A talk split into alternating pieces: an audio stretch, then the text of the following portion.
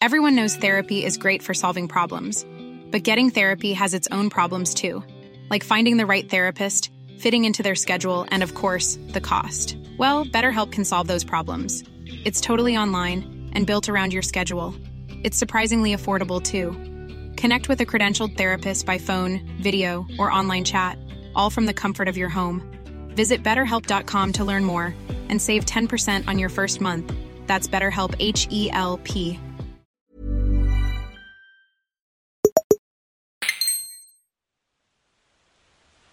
Estoy sentado en mi despacho del metaverso, esperando a que alguien entre y me cuente su caso. Es una escena típicamente detectivesca.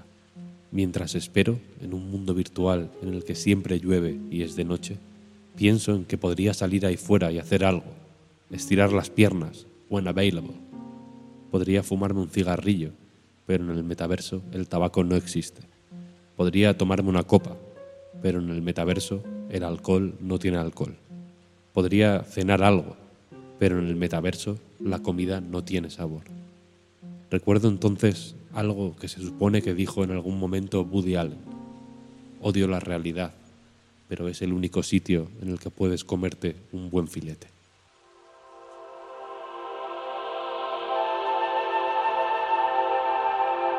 Hola, bienvenidas y bienvenidos a un nuevo episodio de Detective Google, el podcast de Splendid sobre tecnología y crímenes.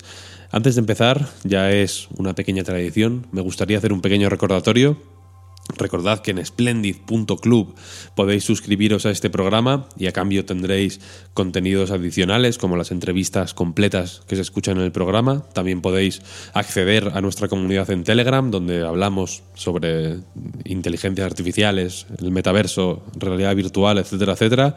Y más sorpresillas que estamos cocinando. Si os gusta además lo que hacemos en Splendid, por un poquito más os podéis suscribir al club entero y recibís todo, todas las comunidades, todos los contenidos extra, acceso a todo, a todo lo que hagamos, en fin. Si os gusta lo que hacemos, suscribiéndos hacéis que nos sea un poquito más fácil seguir adelante. Así que muchísimas gracias por vuestro apoyo y ahora sí que sí, vamos con el programa. Seguro que os acordáis de Matrix, es una película de 1999 y es de hecho una de las piezas de ficción más influyentes en la manera en la que nos imaginamos cómo podría ser la convivencia entre un mundo real y otro virtual. En Matrix se cuenta la historia de Neo, que es un joven que lleva una doble vida. Por el día es programador en una empresa de software, que curiosamente, por cierto, eh, nota al margen, se llama Meta Cortex, casi casi Zuckerberg. Y por la noche, la cosa, Neo es hacker y se dedica a robar información, vender virus, mm, en fin, cosas de hackers.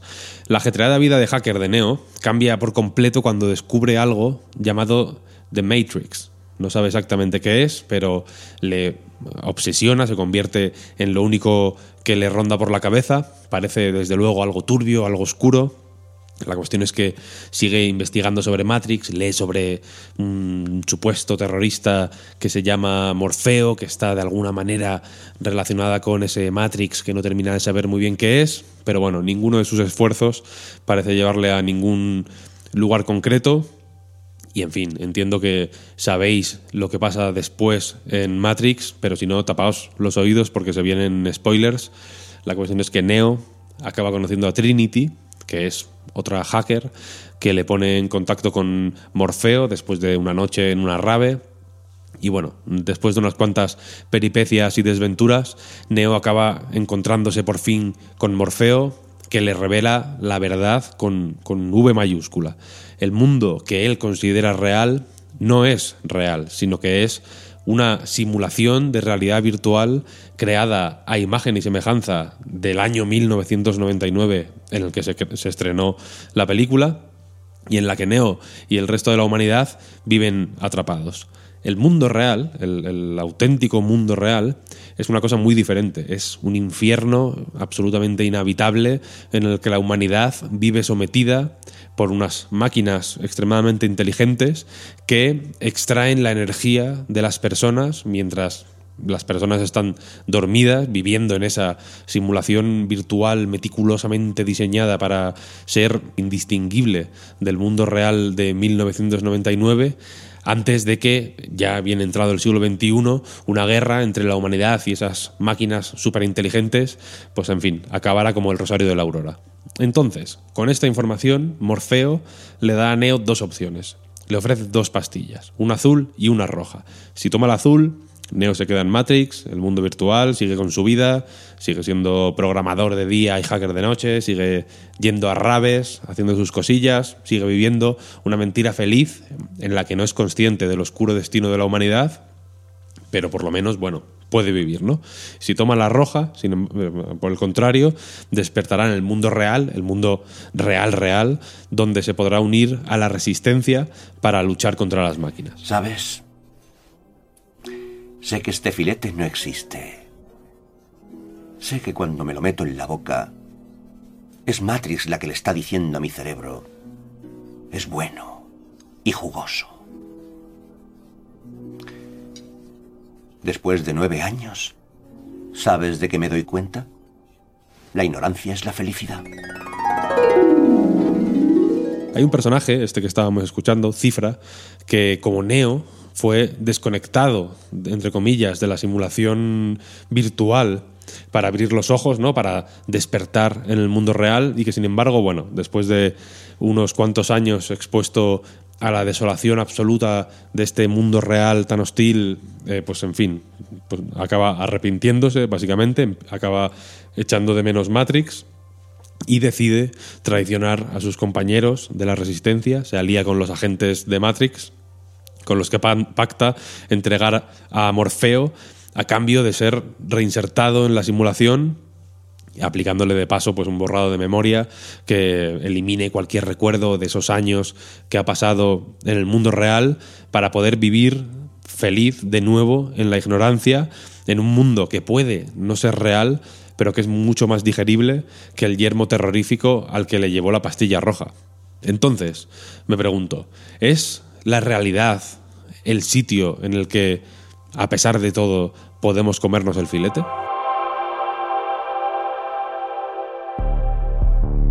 Dicen algunos expertos que para el año 2030 ya se podrá hablar de vida en el metaverso. Habrá gente que solo lo use para cumplir con sus obligaciones laborales o educativas, como dice Melanie Sabin, que es la directora del Future Today Institute, que es una organización que se dedica a asesorar a instituciones y empresas para que puedan reducir la incertidumbre y anticiparse al futuro y estar preparadas. Pero también dice Sabin que habrá una parte de la población que, y aquí abro comillas, viva la mayoría del tiempo que esté despierta conectada al metaverso, cierro comillas. La semana pasada hablábamos sobre el enorme recorte personal que anunció recientemente Meta y aunque el viaje hacia el metaverso fue uno de los motivos a los que se hizo alusión para razonar el tropiezo, os recomiendo, por si queréis refrescar información, darle una escucha al episodio anterior, por si no lo habéis hecho ya, para más información. Eh, la cuestión es que el propio Mark Zuckerberg parece más o menos convencido de que dentro de poco estaremos haciendo vida en el metaverso. A lot of people think that the metaverse is about a place, but one definition of this is it's about a time when basically immersive digital worlds become the primary way that we that we live our lives and spend our time. Comentaba Zuckerberg en el podcast de Lex Friedman que mucha gente asume que el metaverso es un sitio, eh, entre comillas, pero que él prefería otra definición. Para él, dice, en realidad es, abro comillas de nuevo, un periodo en el que los mundos digitales inmersivos se convierten en la manera principal en la que vivimos eh, nuestras vidas e invertimos nuestro tiempo. Para Zuckerberg, entonces, el salto que hay entre nuestras vidas actuales y las que promete el metaverso es menor de lo que puede parecer. Ya pasamos, de hecho, mucho tiempo en el mundo digital haciendo reuniones por Zoom, por ejemplo, o hablando con la familia o los amigos por WhatsApp o por Telegram o por Discord solo que es una versión, digamos, peor del mundo digital que él se imagina. Es una versión menos inmersiva y con menos posibilidades. You know, you and I probably already live a very large part of our life in digital worlds. They're just not 3D immersive virtual reality, but you know, I do a lot of meetings over video or you know, I spend a lot of time writing things over email or WhatsApp or or whatever. Cuando pienso en todo esto, me suele venir a la cabeza siempre un libro que se titula El mundo feliz de Luis G. Martín. Este ensayo, que ganó el Herralde en el año 2018, propone una idea de Matrix que es bastante distinta a, como solemos pensar en, pues en ese mundo irreal en el que vivimos, ¿no? con los ojos cerrados, ajenos a, la realidad, por muy oscura que sea esa realidad. ¿no? Se pregunta Luis G. Martín, ¿y si ese mundo falso nos hace más felices, como pensaba de hecho Cifra, que la realidad? ¿Sería tan malo rendirnos ante esta, esta existencia irreal y falsa si es la única forma que encontramos de salvarnos de la infelicidad? El libro saca su título de la famosa novela de, Aldous Huxley, Un mundo feliz, en la que el Estado distribuye una droga, el soma, que se utiliza para controlar los sentimientos y que, según se dice en la novela, tiene todas las ventajas del cristianismo y del alcohol, pero sin ninguno de sus efectos secundarios. Imagino que hay una forma optimista de pensar en el metaverso como una realidad alternativa, paralela, quizá menos real que el mundo real, pero en la que podemos ser más de lo que somos en el mundo físico, ¿no? Superar eh, algunas limitaciones del mundo real que, que, solo son posibles, que solo es posible superar en un mundo virtual. Ya hemos comentado en el programa alguna vez casos de gente que, por ejemplo, superafobias como la aracnofobia, exponiéndose a ellas de manera controlada y guiada en entornos virtuales, por ejemplo, o también hemos comentado historias muy impactantes sobre cómo lidiar con la muerte usando réplicas tridimensionales. E incluso hemos hablado de empresas que ya intentan comercializar algo así como servicios de clonación en mundos virtuales para que nuestras amistades y familiares puedan seguir teniendo acceso a nosotros o a, bueno, a duplicados virtuales de nosotros después de que muramos.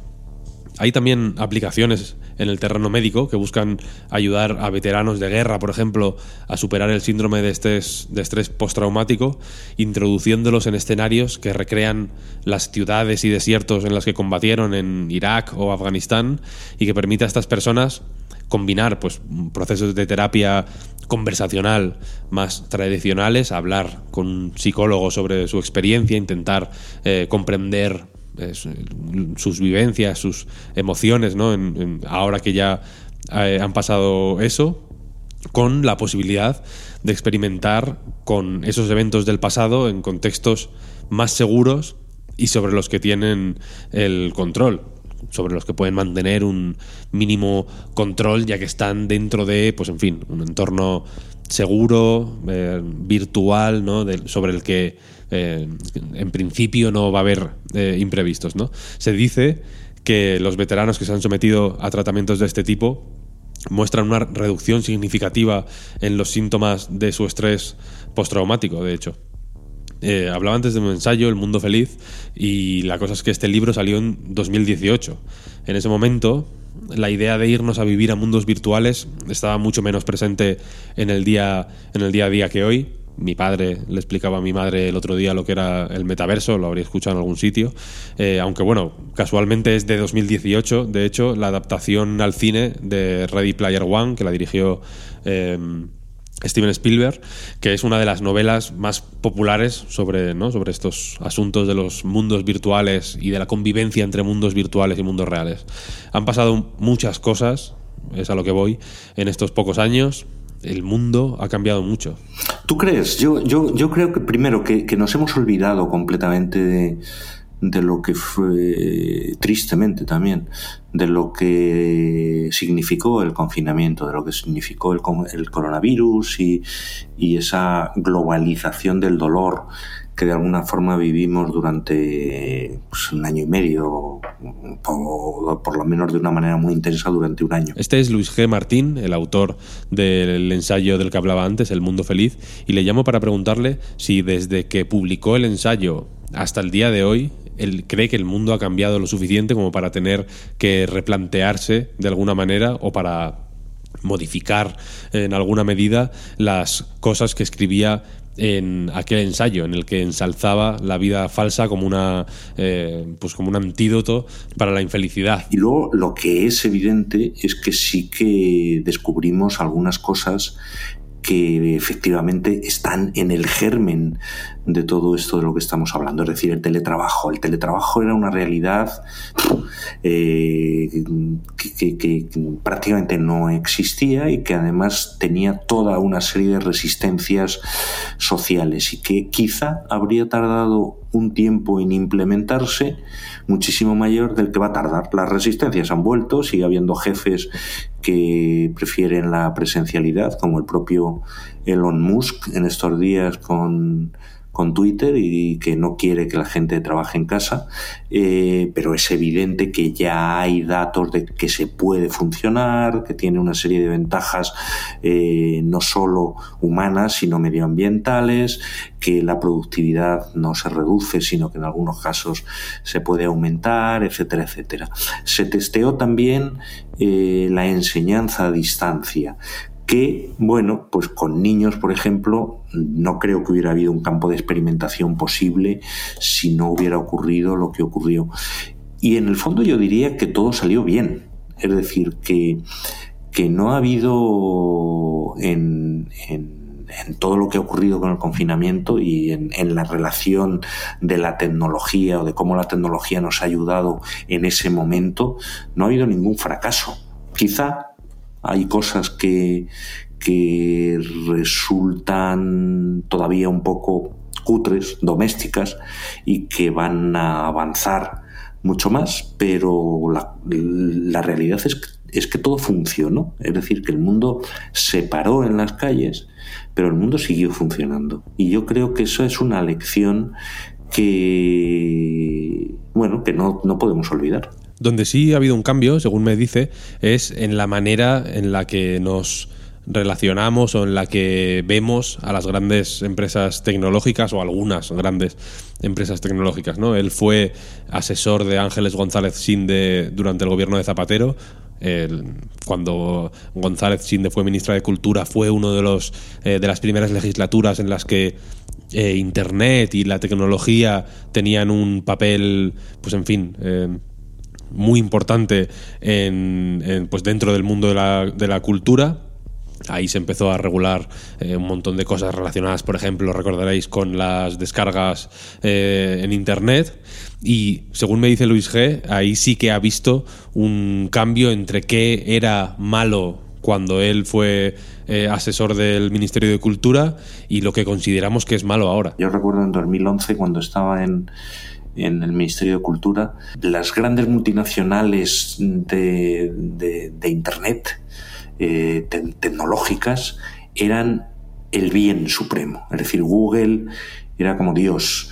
Eh, las malas eran en aquel momento las, las multinacionales que habían estado explotándonos con los discos como Sony o como Virgin, esas eran las malas, eran el demonio, era el, capitalismo más puro y más salvaje. Bueno, eh, produce risa. Eh, 10, 12 años después, recordar eso porque vemos que si en algún momento de la historia hemos estado posiblemente sometidos a algo parecido a un gran hermano de Orwell, es ahora cuando todas estas multinacionales, con Google a la cabeza, tienen un poder ilimitado e infinito sobre nuestra intimidad, sobre nuestros deseos, eh, sobre nuestros gustos. Bueno, ¿a dónde va a llevarnos esto? Bueno, están cambiando continuamente las percepciones que tenemos de esa realidad.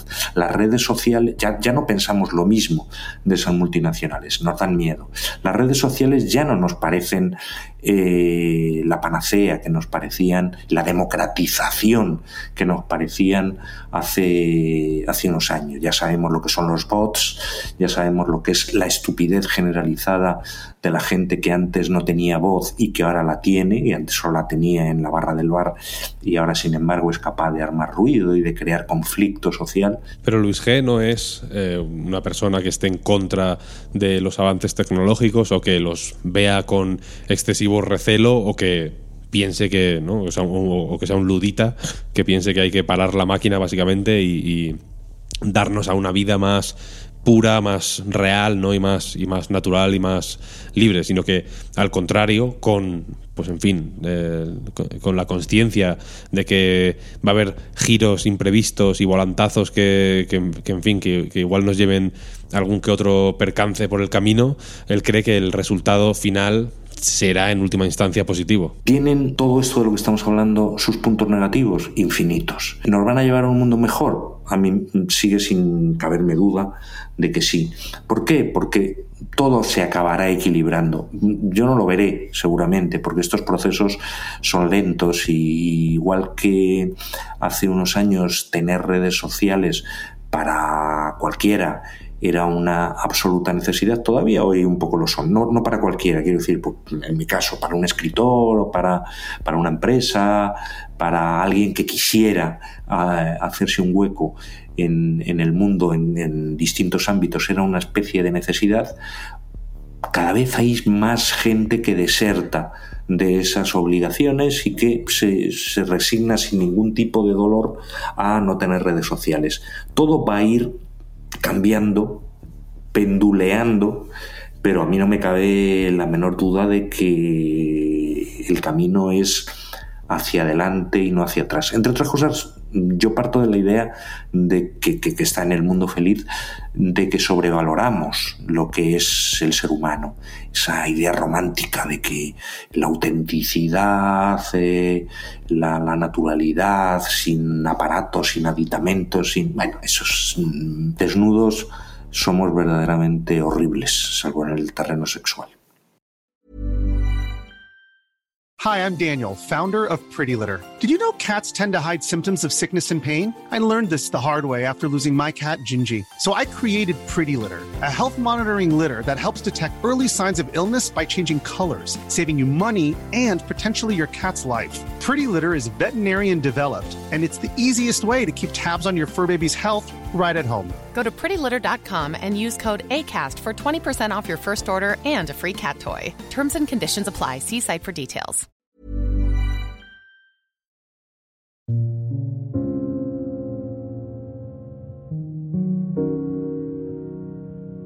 Y sin embargo nos resistimos a pensar eh, o a aceptar la posibilidad de que pueda haber algo bueno en el metaverso. Normalmente pues se considera el metaverso como un sitio gris y eh, vacío de vida en el que únicamente quieren de alguna manera pues extraernos eh, recursos, bien sea información biométrica, información sobre nuestros hábitos de consumo, dinero, sin ir más lejos, ¿no? El metaverso como gran centro comercial es otra idea que está ahí eh, pues muy presente, sinceramente, eh, o, incluso recursos eh, de, fuerza de trabajo, ¿no? El metaverso es, al fin y al cabo, según se está configurando ahora mismo, un nuevo sitio en el que trabajar, básicamente.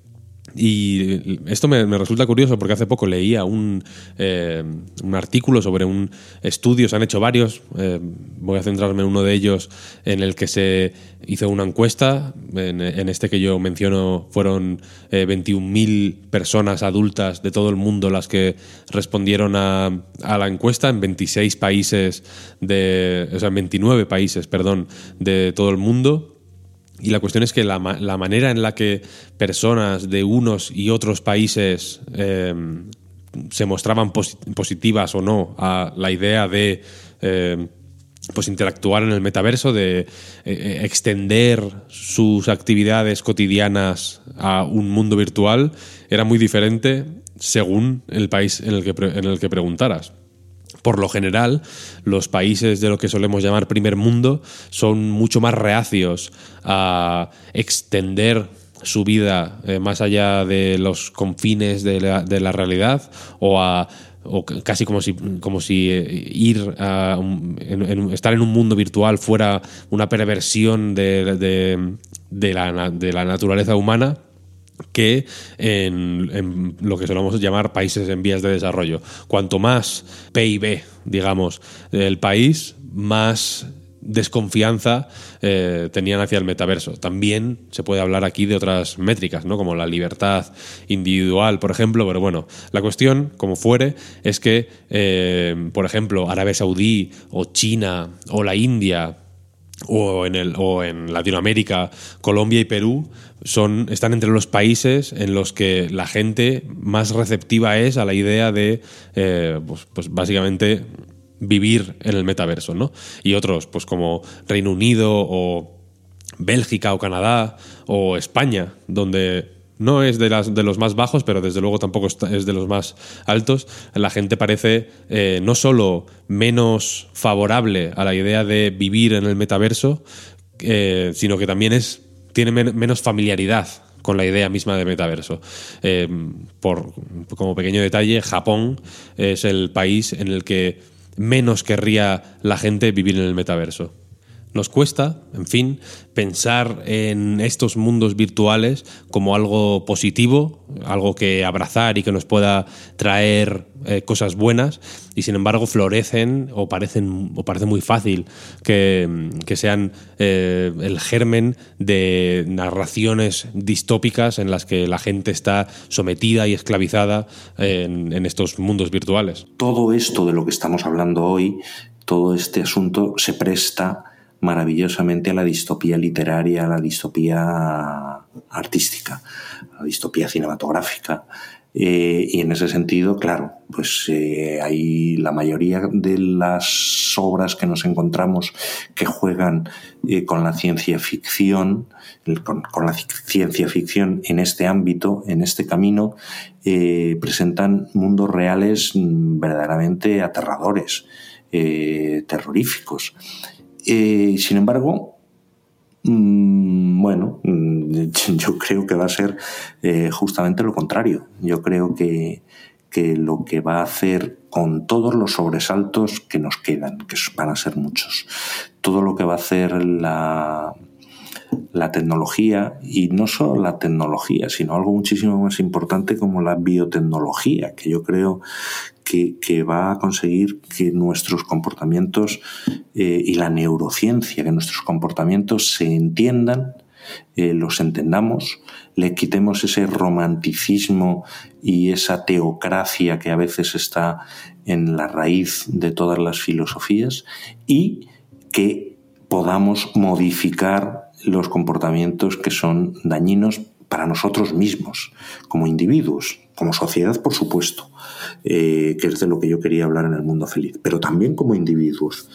Esa idea de erradicar el sufrimiento a mí me parece admirable desde todo punto de vista. Pero entonces, si tenemos al alcance de la mano o estamos encaminados o vamos en esa dirección, eh, al menos, ¿no? De, tener o de poder llegar a tener al alcance de la mano el remedio o la cura para la infelicidad, para eh, las penurias, para el sufrimiento, ¿por qué entonces nos sigue dando miedo el soma? ¿Por qué lo rechazamos? Aldous Huxley al final lo que venía a defender románticamente es que es mucho mejor ser infeliz eh, y tener enfermedades y, sufrir que estar sometido a una especie de, bueno, pues a tomar el soma que toman ellos y a, perder la intensidad de las emociones.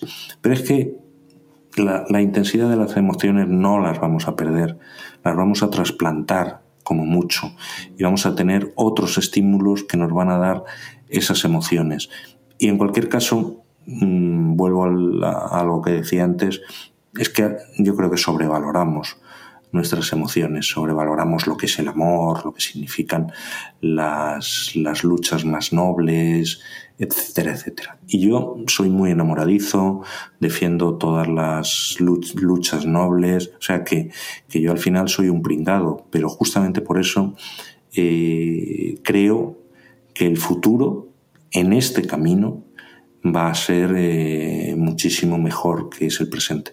El miedo aquí y, vuelvo a uno de los temas recurrentes de este podcast, es quién está detrás de ese del metaverso, ¿no? de esas tecnologías, quién las controla, quién las propone, quién las regula, ¿no? quién gobierna en esas tecnologías. Decía al principio, hablaba de lo que comentaba Mark Zuckerberg sobre que el metaverso no es tanto un lugar, ¿no? sino algo así como un cambio de paradigma eh, o una expansión, eh, una, conquista de terreno por parte de algunas, eh, algunos espacios digitales en los que ya, ya estamos todo el día.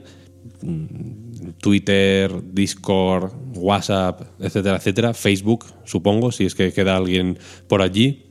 Pero y quizá esta forma de verlo que parece, pues bueno, más o menos lúcida, ¿no? ¿Vale? No es un lugar, sino un sino una, expansión territorial, eh, en realidad quizá tenga que ver con cierta reticencia a la idea o aceptar la idea de que el metaverso al final se enfrenta a una serie de problemas que no son muy distintos a los que puede haber en el mundo real y que pasan, de hecho, aunque la mayoría de eh, iniciativas o muchas de las iniciativas más destacadas de, la Web3 y de estas tecnologías eh, un poco colindantes al metaverso pasan por eh, descentralizar, por desregular y por evitar un poco que los gobiernos metan las narices donde nadie les llama, ¿no? Hay una serie de dificultades relacionadas con lo que yo creo que es una necesidad de, pues en fin, definir unas normas y que esas normas sean comunes y que vayan y que estén por encima de las necesidades o de los caprichos, como se quiera ver, de empresas individuales y que en el caso del el metaverso pues se añaden dificultades extra como el hecho de que no es un territorio físico, es decir, es algo eh, descentralizado en el sentido de que no tienes que ir a un sitio para visitar el metaverso, sino que puedes visitarlo desde cualquier sitio. Em, desde un ordenador, desde un móvil, desde unas MetaQuest, desde donde quieras, y entonces va a haber que eh, regular para todo el mundo que es algo que no es particularmente fácil. En las sociedades abiertas, en las sociedades libres, las decisiones ahora tienen que ser compartidas, tienen que ser eh, supranacionales. Pero claro que puede haber decisiones y las va a haber. Y va a haber mm, reglas que igual que protegen la vida humana, eh, ahora, eh, los derechos humanos, pues van a proteger que el metaverso no pueda llevarnos a no sé qué desastres que podría llevarnos. Y hasta aquí un nuevo episodio de Detective Google. Espero que lo hayáis disfrutado, espero que os haya hecho pensar, por lo menos. Eh, muchas gracias a todo el mundo por escucharnos una semana más. Muchas gracias por apoyarnos en splendid.club si lo hacéis. Si no, os animo a que os paséis por www.splendid.club para que echéis un vistazo a lo que os lleváis por por suscribiros. En, esta semana está la entrevista completa con Luis G. Martín, en la que hablamos de un montón de temas, muchos más de los que aparecen en, en los clips que he seleccionado para el episodio, así que os animo a escucharla entera. Os animo también, como siempre, a compartir en el canal de Telegram eh, enlaces, opiniones, que, me digáis qué os ha parecido la entrevista, de, mm, qué os, ha, sugerido, si habéis leído o no el, libro de Luis G. Si no lo habéis hecho, os lo recomiendo. Y en fin, la semana que viene más. La semana que viene no habrá entrevista, va a ser un episodio un poco diferente, pero bueno, los temas van a ser los de siempre, ¿no? Metaverso, tecnología, realidad virtual, etcétera, etcétera. Y en fin, lo dicho, muchísimas gracias y nos escuchamos la semana que viene.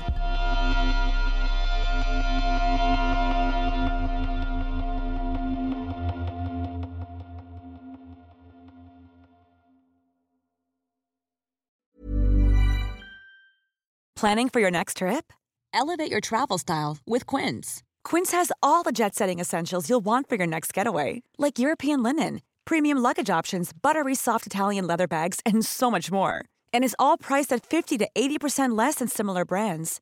Plus, Quince only works with factories that use safe and ethical manufacturing practices. Pack your bags with high-quality essentials you'll be wearing for vacations to come with Quince. Go to quince.com/pack for free shipping and 365-day returns.